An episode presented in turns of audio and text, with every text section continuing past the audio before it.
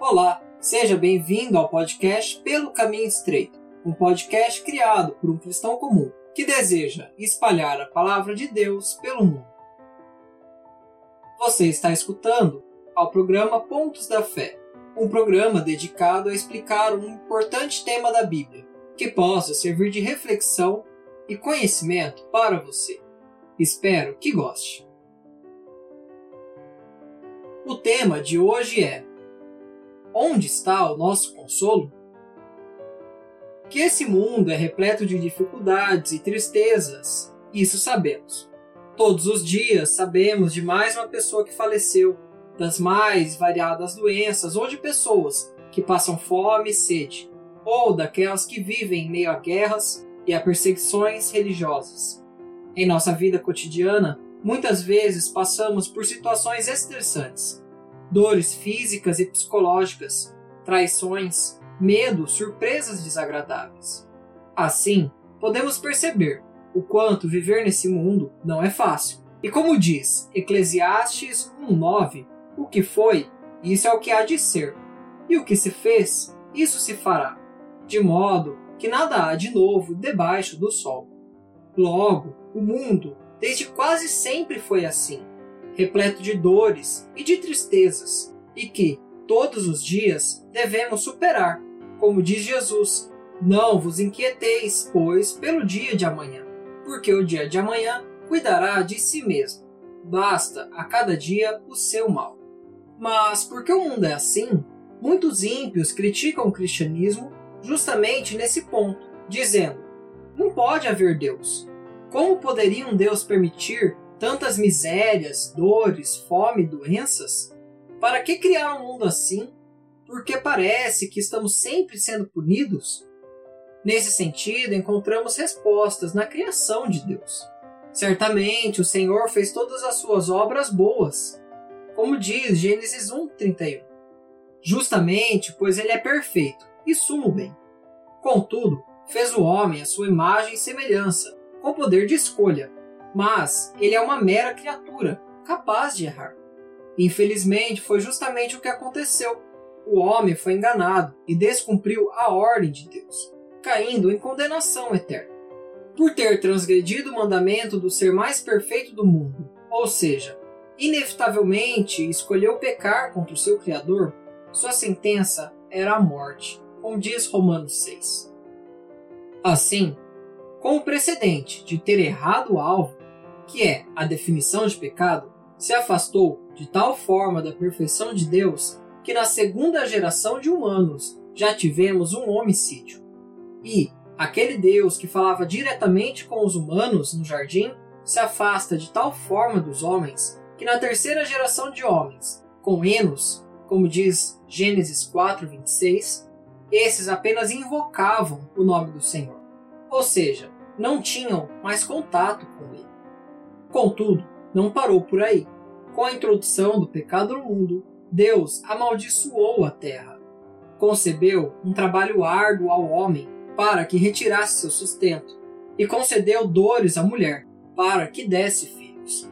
Assim, toda a terra ficou contaminada, sendo essa a fonte de todos os males citados no início. Diante desses diversos problemas existentes no mundo, que agora sabemos serem provenientes do pecado, o homem, possuindo ou não essa consciência, busca de alguma maneira aliviar seu sofrimento nesse lugar. Muitos simplesmente aceitam as maldades que ocorrem no mundo e entram no meio delas para se satisfazerem, tornando-se criminosos, homicidas, adúlteros, idólatras, cobiçosos, mentirosos, difamadores, blasfemadores, indiferentes ao próximo e amantes do caos. Para eles, já que o mundo é cheio de pecado, então também serei pecador. Pelo menos eu vou seguir os males desse mundo participando deles. Normalmente, tais pessoas já são rejeitadas pela sociedade, sendo afastadas, excluídas e marginalizadas, e até mesmo presas, pelas pessoas que entendem que não se combate o mal com mais mal. Tais pessoas, então, buscam aliviar seu sofrimento nesse mundo fazendo o bem, fazendo a justiça, criam e seguem regras morais, políticas, judiciárias, não participando de crimes, ou realizando ações que a sociedade rejeita. Normalmente, esses indivíduos acham muito fácil serem bons. Dizem: Não sou perfeito, mas também não sou um criminoso. Nunca mataria, roubaria, estupraria, seria infiel com o meu cônjuge. Eles acreditam estarem seguros e quando morrerem, talvez exista algum lugar bom para que eles possam ir. Outras pessoas são ainda mais vigorosas em suas crenças de fazer o bem e buscam algo que dê sentido a todas as leis que seguem e também do porquê o mundo é assim. Esses indivíduos são os religiosos, encontrando uma religião confortável, que seja compatível com o que acredita, crendo em um ser superior, ou em um estado de espírito puro, ou em até um salvador. Contudo, os religiosos se apegam às leis, às cerimônias e aos eventos, às formalidades e aos rituais, como se por fazer muitas boas ações, não pecarem, participarem de todas as reuniões religiosas possíveis e imagináveis, ou seguir os padrões de comportamento, obtém-se a salvação de seus pecados, reservando um lugar melhor para eles depois da morte. E o que Deus diz de todos esses tipos de pessoas? Fique feliz, pois os apóstolos perguntaram isso a Jesus. Os seus discípulos, ouvindo isso, admiraram-se muito, dizendo: quem poderá, pois, salvar-se? E Jesus, olhando para eles, disse-lhes: Ao homem isso é impossível, mas a Deus tudo é possível, como vemos descrito em Mateus 19, 25. Então, percebemos que todos os estereótipos citados anteriormente não atingem o verdadeiro consolo e descanso em nossas vidas. O pecador não vai encontrar paz no pecado, o moralista não vai encontrar felicidade seguindo as suas regras. O religioso não vai ser salvo por fazer muito por sua religião. Só há um caminho, uma verdade e uma vida, que é Jesus Cristo, nosso Salvador. E somente por ele podemos alcançar a Deus, como diz João 14:6.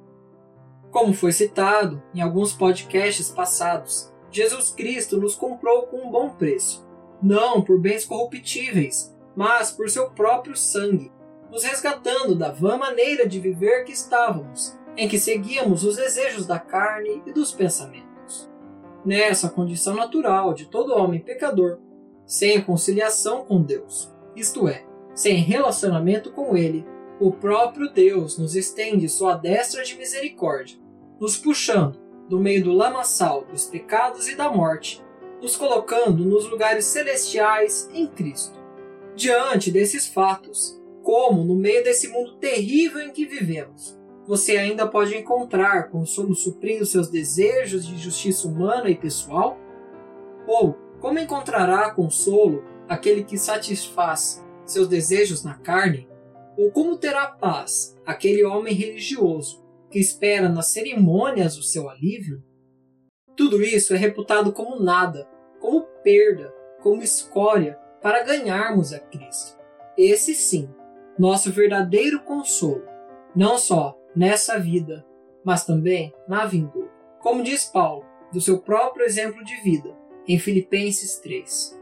Assim, somos exortados a viver de uma maneira diferente agora. Abstenhamos das concupiscências carnais, pois elas combatem contra a alma Exerçamos o amor de todo o coração e alma a Deus e ao próximo. Vivamos de maneira honesta, realizando boas obras, como gratidão ao nosso Salvador. Além disso, nossa vida deve anunciar as virtudes do Senhor, pois somos povo santo, eleito e escolhido. Como não seremos sal da terra e luz do mundo? Também temos a certeza que o Espírito Santo nos guia e nos guarda em nossa caminhada pelo caminho estreito, com a certeza que sofreremos não só os agravos do mundo por causa do pecado, mas também dos ímpios diretamente contra nós. Portanto, um dos principais pontos do cristianismo é o consolo. Consolo pressupõe passar por alguma dor, por algum agravo e tristeza. Pois, se estivesse tudo bem, por que precisaríamos ser consolados? Essas dificuldades provêm da contaminação do pecado no mundo, em que os homens sofrem por consequência desses erros. além dos cristãos sofrerem ainda mais por conta de Cristo e da Sua palavra. Assim, o sofrimento pode parecer ser aliviado por diversas formas, pecando, suprindo os desejos da carne, sendo moralista ou religioso.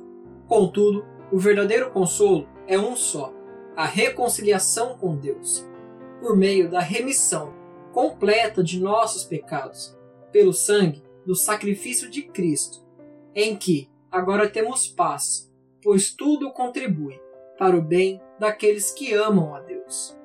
E agora eu te pergunto: onde está o seu consolo? Obrigado por ter assistido a mais um episódio do podcast Pelo Caminho Estreito. Até a próxima!